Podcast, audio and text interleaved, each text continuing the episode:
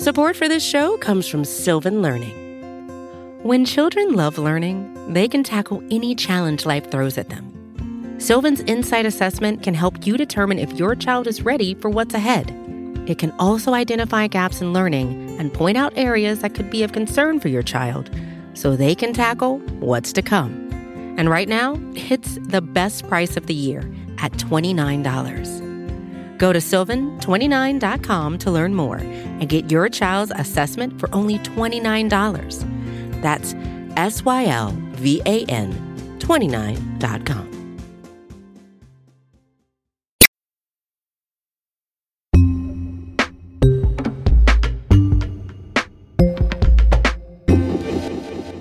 It's Today Explained. I'm Haleema Shah, sitting in Sean Rameswaram's chair in Washington, D.C., because Sean is in California. And you're about to hear the conversation he had with two people who've been tasked with managing the government's response to COVID 19. Sean's conversation was recorded yesterday in Los Angeles at this year's Code Conference, where the biggest names in business talk about tech and, in this year's case, the pandemic. The conversation has been lightly edited for clarity and time. Hello, everyone. Remember when this thing was still called the novel coronavirus? Way back then, in late February 2020, a federal official said, ultimately, we expect we will see community spread in the United States.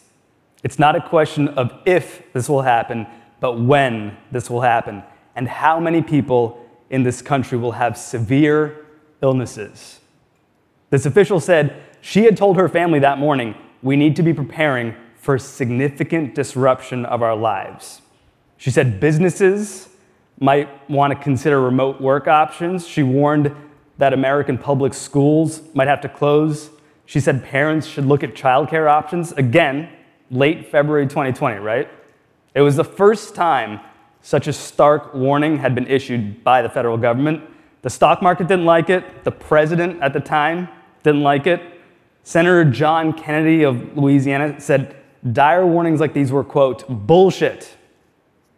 But they weren't. A year and a half later, we're still stumbling through this thing, even with vaccines. So today at Code, we're going to talk about the ongoing fight against COVID 19 and what we can do better as a country the next time around, the next pandemic. Joining me to talk through it all is that fortune teller from the federal government back in February 2020. Her name is Nancy Messonnier. She was the director of the National Center for Immunization and Respiratory Disease at the CDC at the time. Now she's the executive director for pandemic prevention and health systems at the Skoll Foundation. Also, Andy Slavitt, he was the guy the Obama administration brought in to savehealthcare.gov from becoming a cautionary tale, and he served as a senior advisor to the Biden White House on COVID response. Please welcome Dr. Nancy Messonnier and Andy Slavitt.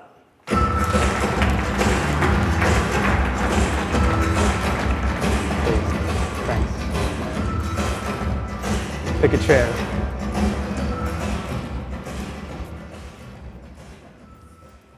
Thanks for joining us, guys. So, let me start by asking each of you we're sitting on stage at a conference, which feels like progress. But in January of, of this year, with the vaccine starting to roll out in earnest, where did you honestly think we'd be in September, in the fall of, of 2021? What year is it? 2021. You know, there's always this you got to hope for the best and expect the worst kind of um, uh, feeling. I've worked on vaccines for 25 years, and frankly, in the midst of working on that vaccine, knowing how good the data was on the vaccine, I thought the public would rush to get it, that, um, that the data on safety and effectiveness and the recommendations from all the scientific experts would have people queuing up. By this point, I thought we'd have widespread high vaccination coverage and we'd be back to living our normal lives. Look, in January, where we sat, this is hard to remember this, you know, only about 40% of Americans said they'd be vaccinated. We had little to no vaccine inventory in the country. Nobody could get an appointment.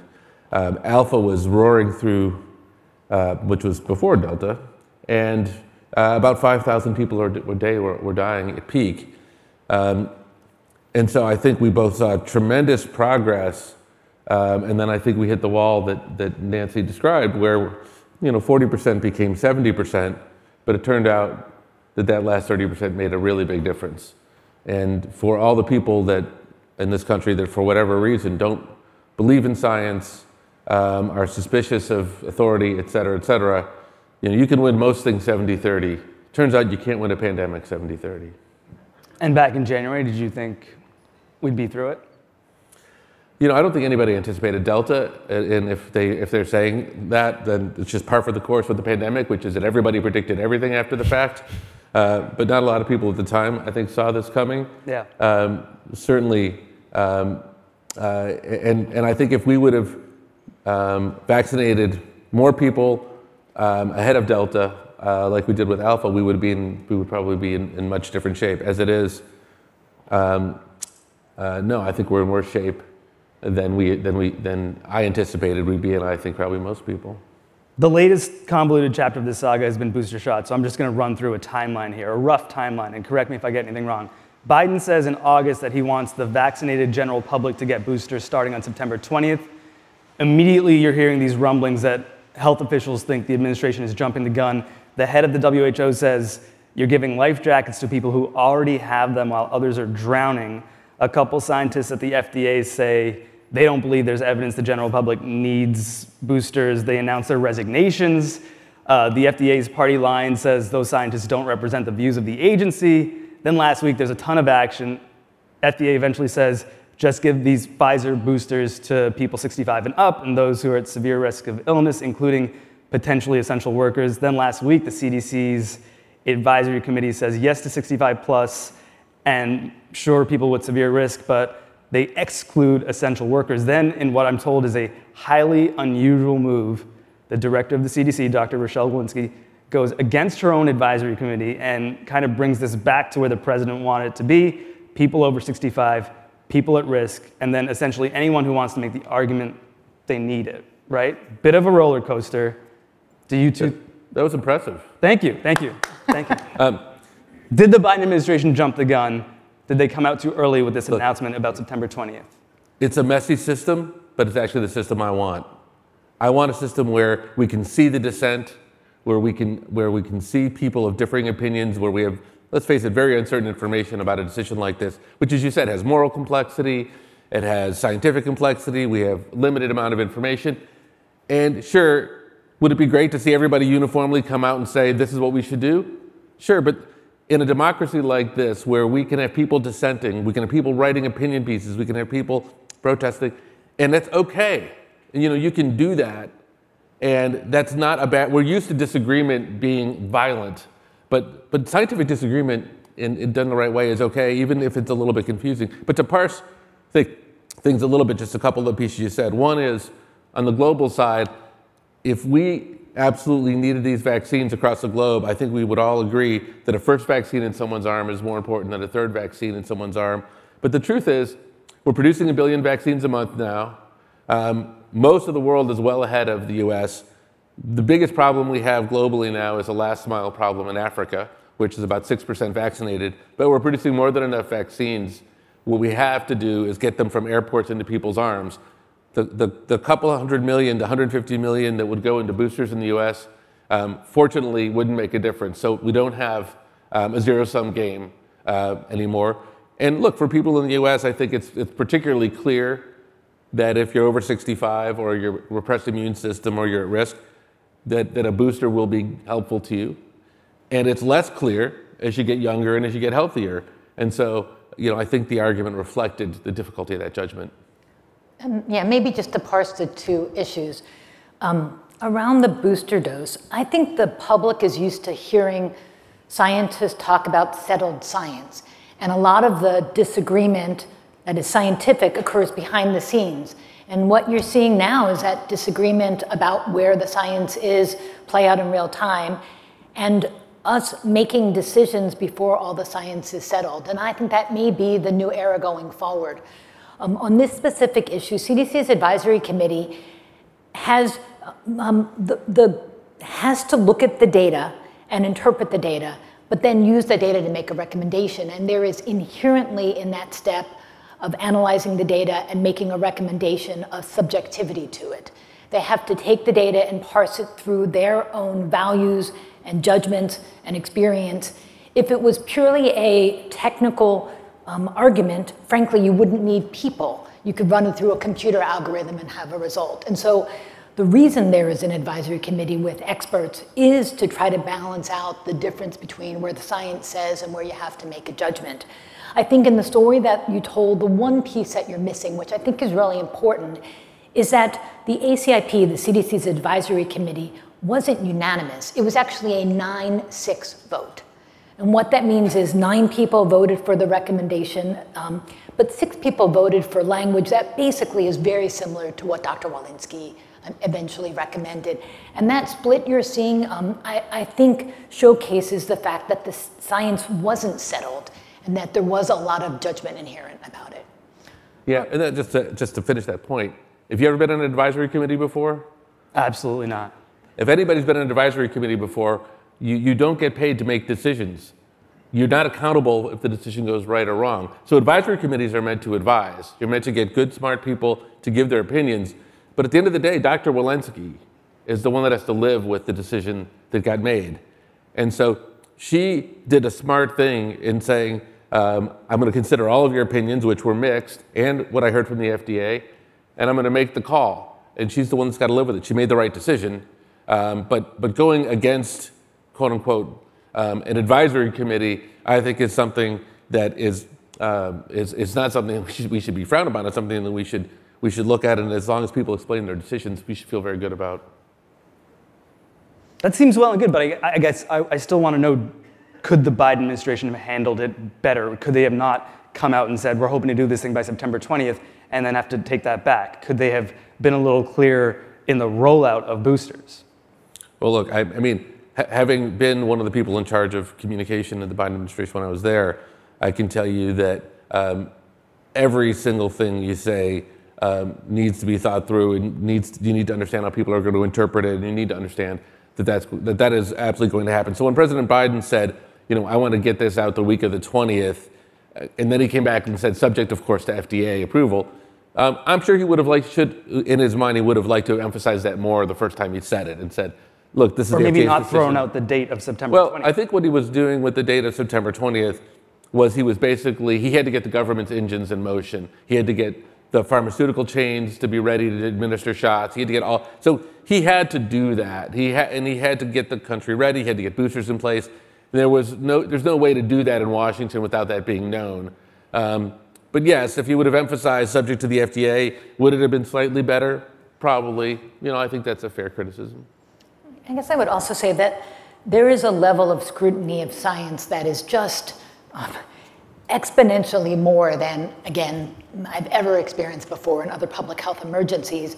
And I think sometimes our scientists or even our public health leaders don't understand how much the public and the media are scrutinizing every sentence and how people are, and frankly, talking heads all over the country are picking out words and perhaps taking them out of context of what it was meant. I think it's a new era that we're living in, and um, I don't know that our scientists have completely caught up with it. I mean, these resignations don't feel reassuring at the FDA.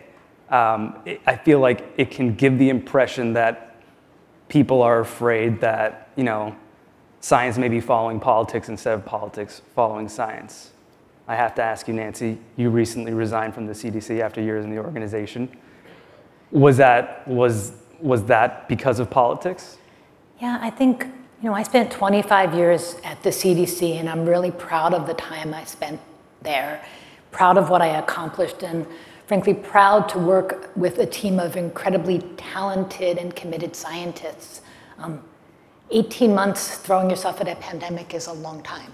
Um, and it's not surprising, I think, that I and many of my colleagues at CDC and FDA, and frankly, at health departments and at hospitals throughout the country, are exhausted.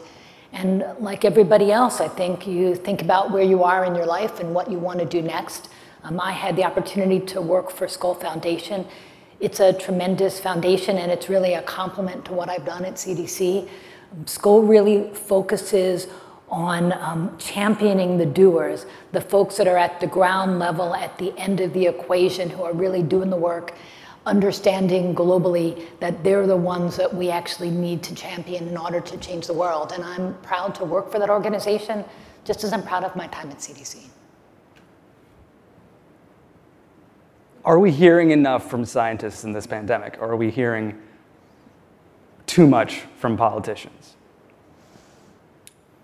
You know, it's it's um, it's interesting. There, there, this sort of pundit class that that Nancy's talking about is sort of emerges in a way that at times can be healthy and at times can be quite unhealthy. Um, you know, I think you know as as we know and from from not just healthcare but from everything, you know, there's this trap of you've got to continue to be edgy and interesting um, in order to to get invited back, uh, and um, and there's not enough people that can make their bones by showing how reasonable they can be and by showing how thoughtful and cogent they can be. Um, and that doesn't get rewarded enough. So, look, I think thankfully we live in a society where anybody can speak their minds. You know, these two uh, colleagues at FDA um, disagreed with an opinion, felt strongly about it, published. Um, they're allowed to publish. Nobody, nobody said, hey, don't publish that. Now, it turns out they didn't have the, all the data that their bosses had. Hmm. And even then, you know, I think, you know, you could make the argument that bosses should have said, hey, wait a minute, look at the complete set of data before you publish. But no one suppressed it. It's out there. It's, it's, it, it, and, and I think that's good. I mean, I, I am encouraged by that because if we are going to win back, the, the mission of this country now needs to be we need to win back the 30% of people who just don't believe in science whatsoever. And they, they believe scientists are arrogant. They believe scientists never admit they're wrong. They believe uh, that expertise has got them in trouble. And so, you know, the, there's no way through that except an honest path. Tell the public the truth, have public debate when it's uncertain, when there are no clear answers. It's going to be messy. We have to accept that messiness. If we try to package it up and make it neat, it never works out. It never works out. Um, trying to oversell something um, to the public and, and overly package it um, doesn't work in this day and age. So that means there's going to be a degree of, of messiness. That messiness requires leadership. And I think you know, it's the job of political leaders to say, you know, here's a lot of noise, but here's the direction we're heading. I'm going to listen to scientists, but then we got to head this direction because these are our objectives. I think that's right. I think that it's a mistake to think that you can completely insulate science from politics, especially public health. Public health inherently requires the buy in of politicians to make public policy. And I think we have to accept that and accept that um, the science is one part of the equation, but it's not the only part of the equation. Public health um, needs to understand that politicians are thinking ar- around a broader array of issues. But I also think you touched on something else important, which is um, you, you know, epidemiology, which is the science behind public health, in some ways seems pretty simple. And if you look now, it's not just these pundits or scientists that are analyzing the data. The data is very publicly available. And frankly, some of the most interesting analysis is coming outside of the traditional scientific routes. I think we as a country and as scientists have to embrace that. But we also really need to figure out how to teach the public to exist in a world where information is so easily available and how to find their way through it. Um, one way is certainly to try to curate that data so that the most reliable data comes to the top. But you can find any opinion that you want online. And if you are a disbeliever, you can find other people that believe the same way that you do. Um, I don't think you can turn off that spigot. I think that's the era that we're in now. And the question is inherently at our roots how are we going to move forward as a country? How are we going to teach people to be better consumers of scientific data. And it's not just about health data or even about masks and vaccine, it's more broadly about all the data that's available. I want to ask you more about what we should do next time, but, but first I want to ask one more question about boosters. Since you are a scientist, do you think we ultimately ended up in the right place on boosters? I think we ended up on, in a reasonable place given where the data is. But um, I am worried about the global picture. You know, you said something earlier, Andy, about nobody could have predicted Delta. And while I specifically perhaps agree with you, I would say that what scientists know is that viruses evolve And we knew that this virus was going to evolve, and we knew that there was the potential for some of those um, for some of those escape mutants to be more virulent, more transmissible, and frankly, in a more frightening way, more resistant to the vaccines that we have available. The longer that we let the rest of the globe exist without enough vaccine and the infrastructure to implement vaccination, the higher the risk is that there's going to be um, another strain of the virus that evolves that escapes the vaccine, and that will then put us right back in the dangerous situation that we've been at. So I think boosters um, are part of the problem, but you really do need to think about the global picture, and the global picture is vaccines for everyone. That's the number one issue right now.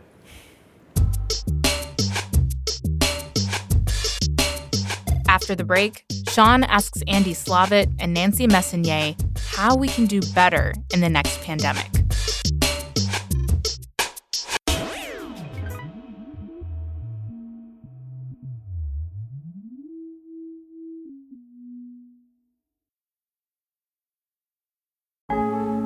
Support for the show today comes from Quince. It's a time of year where the weather is changing. Maybe your wardrobe is too. It's time to put away the winter clothes and pull out the summer clothes. But maybe you pull out your summer clothes and you're like, wait, I hate all these clothes. Well, Quince wants to offer you a chance to hit F5. You know what I'm saying? A little refresh. Is that still what F5 does? Back in my day, that's what F5 does. Claire White my colleague here at Vox has tried Quince. I would say the clothes feel super timeless. A lot of their silhouettes are classic and stay in style for a really long time. I would categorize Quince as a very timeless, approachable brand. You can hit F5 and upgrade your wardrobe this spring by going to quince.com slash explain for free shipping on your order and 365 day returns. That's Q-U-I-N-C-E dot com slash explained to get free shipping and 365 day returns. Quince.com slash explained.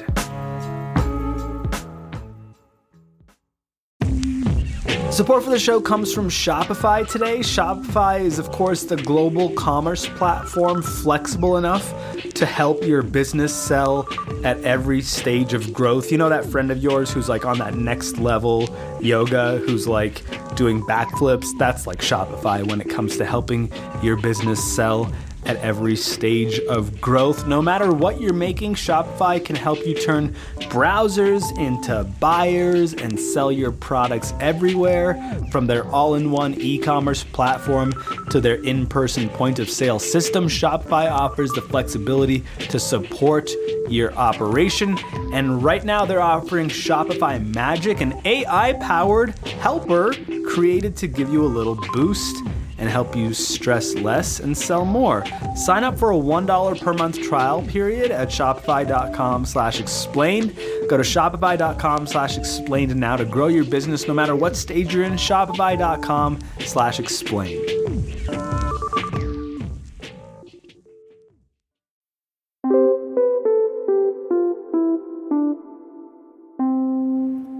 Let's talk about the next pandemic a little bit. 700,000 dead, we're approaching that number quickly.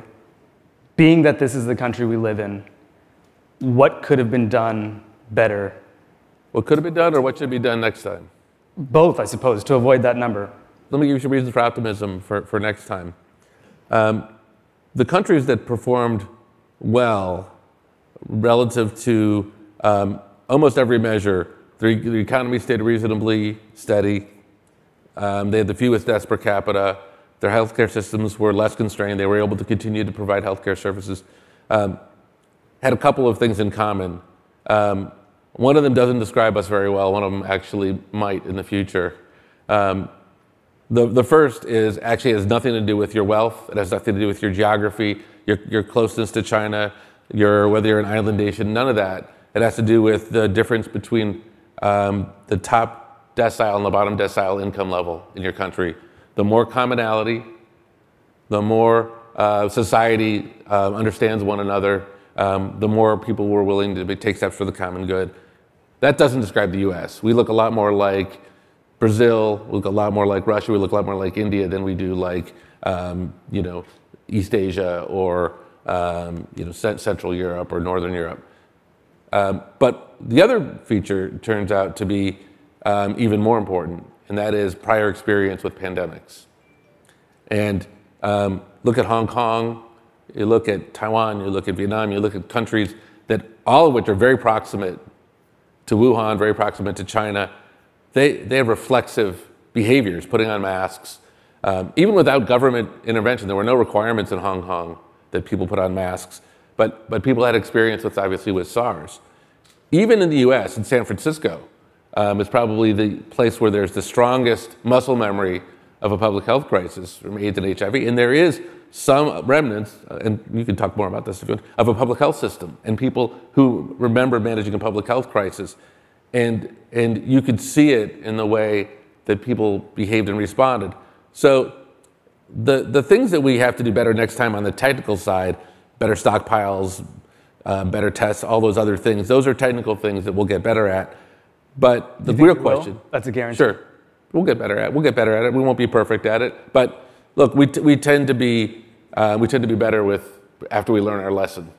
Um, so we'll learn. Maybe, so even if, but even if we've learned that lesson, um, it's a, the question will be how do we as a country, as a populace, respond? What will our memory of this pandemic be? And there's some hope, not that we'll be 100%, because this is not a country that, that does that, but that we will have more quick response and people with more, uh, more, more muscle memory.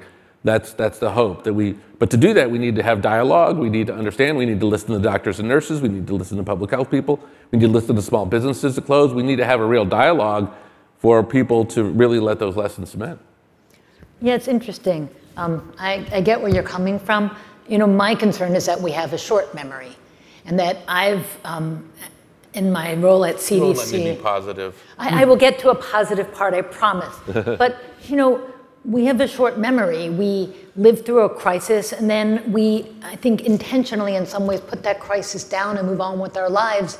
Try to focus on the positives, um, and the energy to fix the um, inherent problems that cause that crisis don't drive sort of long-term investment. Now, none of those um, crises, I'm talking about Ebola, SARS, MERS, um, uh, H1N1, um, influenza, anthrax, have been of the magnitude of scope of this. And so I'm hoping that we as a country will seize the moment and say, you know, we're committed to saying never again. And never again means investment to ensure that we have the infrastructure and the people in place for public health in the United States, but also globally. I think in, in, addition to what you're talking about that didn't work well in the US, globally, the kind of global coordination that you need in order to ensure vaccine um, development and um, production everywhere across the globe, to ensure that countries have common intelligence, have common approaches, I think that really fell apart too. And you know, I um, the um, the summit last week, the UN um, General Assembly summit um, I'm sorry, the UN General Assembly and the uh, President Biden summit was meant to be a launching pad for a new global initiative that really brings in not just the US and governments, but philanthropy and um, businesses for sort of a whole of society moment to say, we need to seize the moment. We need to use this energy not only to end the current pandemic, but to ensure that we build back better, that is, build the kind of infrastructure and systems that will be more um, resilient for the next time not to bring this back to a dark place, but let's talk about political polarization for a minute here, especially as it relates to this pandemic. I mean, 700,000 dead. President Biden likes to come out and remind us of, of this, this unimaginable amount of death, and it feels like half the country's hearing it and half the country doesn't care. Half the country still wants to fight about masks on planes and make you know, flight attendants' lives a nightmare. How, have we learned anything about how to combat political polarization in a public health crisis over the course of two administrations? Um, yeah, I, I, I, can't tell you, begin to tell you how sad it makes me. And I, um, I have talked to a few friends who are um, not mask wearers and um, aren't vaccinated. And you know, I go back to those conversations where even knowing me and trusting me, um, I can't convince them that those are the right things to do. I think we have to really move forward in a way that respects our differences and understands that people inherently believe differently. To me, it's about scientific literacy. People trust those that they're closest to in their own communities who they trusted before the crisis happened. And I think we really need to understand where this is coming from. It's coming from deep um, distrust of our institutions and our scientists. And what it means if it's been that long um, to develop, you're not going to solve it quickly, and you're certainly not going to do well trying to solve it in the midst of the crisis. So I think what it points to is the need to really um, invest in the development of those long-term relationships of public health officials in those communities who can be trusted, but are also really rooted in the scientists, in the science, and also um, healthcare providers in those communities that have access to the right information and really um, build long-term relationships with their communities and their patients. And this is a tech conference, so I'm contractually obliged to ask if, if tech can help. I mean, a lot of the, the disinformation is spreading on tech. Okay, I'm going to let you start this. Can you combat disinformation with tech? Are we? Are we doing a good enough job? Probably. Yeah, Facebook could do better. They know they could do better. Um, I think other um, uh, others of the social media companies, I think, um, recognize the challenge and have, and I think work at it. I think, um, unfortunately, of the people who aren't vaccinated, I think the data is two thirds of them believe one of five major falsehoods about the vaccine. And most of them say they get their information from social media. And um, Facebook and WhatsApp are real problems. Uh, and that's just the reality. Uh, and is it addressable by them? Yes, I believe it is. Um, uh, and that's a long conversation. You can read the New York Times piece where that showed the fight I was having with Facebook from the White House if you want. I also think, though, um, there's also a part of this that is not um, uh, the, the media, but sort of more people focused. You know, um, when I was a kid, if we had to do a research paper, we went to the library. And um, now I'm dating myself. And, and my teacher told me that the encyclopedia was not an appropriate um, reference. I had to actually look at real reference texts. And that was sort of baked in that you actually had to figure out what the source data is. I think we need to do a better job of teaching people that Googling something or looking it up in social media is not research. Research is knowing the source of the data, knowing who you trust, and being able to sort of sort through all the misinformation to find the kernel. And, and I think, by the same token, scientists need to do a better, good, better job making reliable information available and accessible and, and, and reliable by people. Yeah, interpretable. Yep we're at this conference right now where you know there's an app, there's rapid testing, there's really clear communication, there's really clear rules. We're living currently in this little bubble in, in, the, in the optimal version of this pandemic, and a lot of people aren't and, and haven't been for over a year and a half now. Have we gotten any better at dealing with that or learned some lessons that can help us in the next pandemic? Look, I mean, we opened our first federal facility right here in East Los Angeles and it was mobbed on the first day by people from Beverly Hills. Um, probably the first time they've been in East Los Angeles um, in a long, long time, I would venture to say. Um, and when we looked at uh, the peak of, of, deaths here in January, um, the western part, you know, Santa Monica, Beverly Hills, was some of the safest part of the country. And East LA was, was where all of the, the deaths were occurring. And you know, I personally think that's the whole thing right there. That's the whole thing right there. Out of sight, out of mind. Um, I can't say how many people have said to me, Andy, I don't know a single person that died of COVID. This was the last year, so maybe this, maybe that's changed. And you know, my response was always, "You do know the people. You do know people dying of COVID." And they're like, "No, I don't." And I'm like, "Well, the person who grows your food, the person who drives the truck to bring the food to the warehouse, the people in the warehouse, the people in the grocery store. You may not know their names, but those are all the people that are dying. In a different kind of society, you would know their names. Um, but there's this sort of dissonance, this cognitive dissonance, because we, we live in these bubbles. My podcast is called In the Bubble. Um, that you have a very, um, you can kind of carve out the life you want, whether it's information bubble, whether it's um, life or whatever. And that's why I think we tolerate so many things you'd think we wouldn't tolerate. Um, if you'd have told us, any of us, the beginning of this, we would be, we wouldn't be, we wouldn't be shaking our heads and seeing 2,000 deaths a day, 3,000 deaths a day, uh, that, that we would get used to it.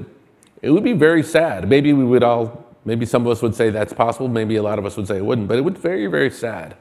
Um, what it says about us that, you know, kind of life just goes on unless we know the person. And that means we had a lot of work to do as a society to bring this stuff together, or all the questions you're asking. Politics is just a reflection of culture. It's not, politics doesn't just happen by itself. We got to go fix some of these underlying societal issues, I think.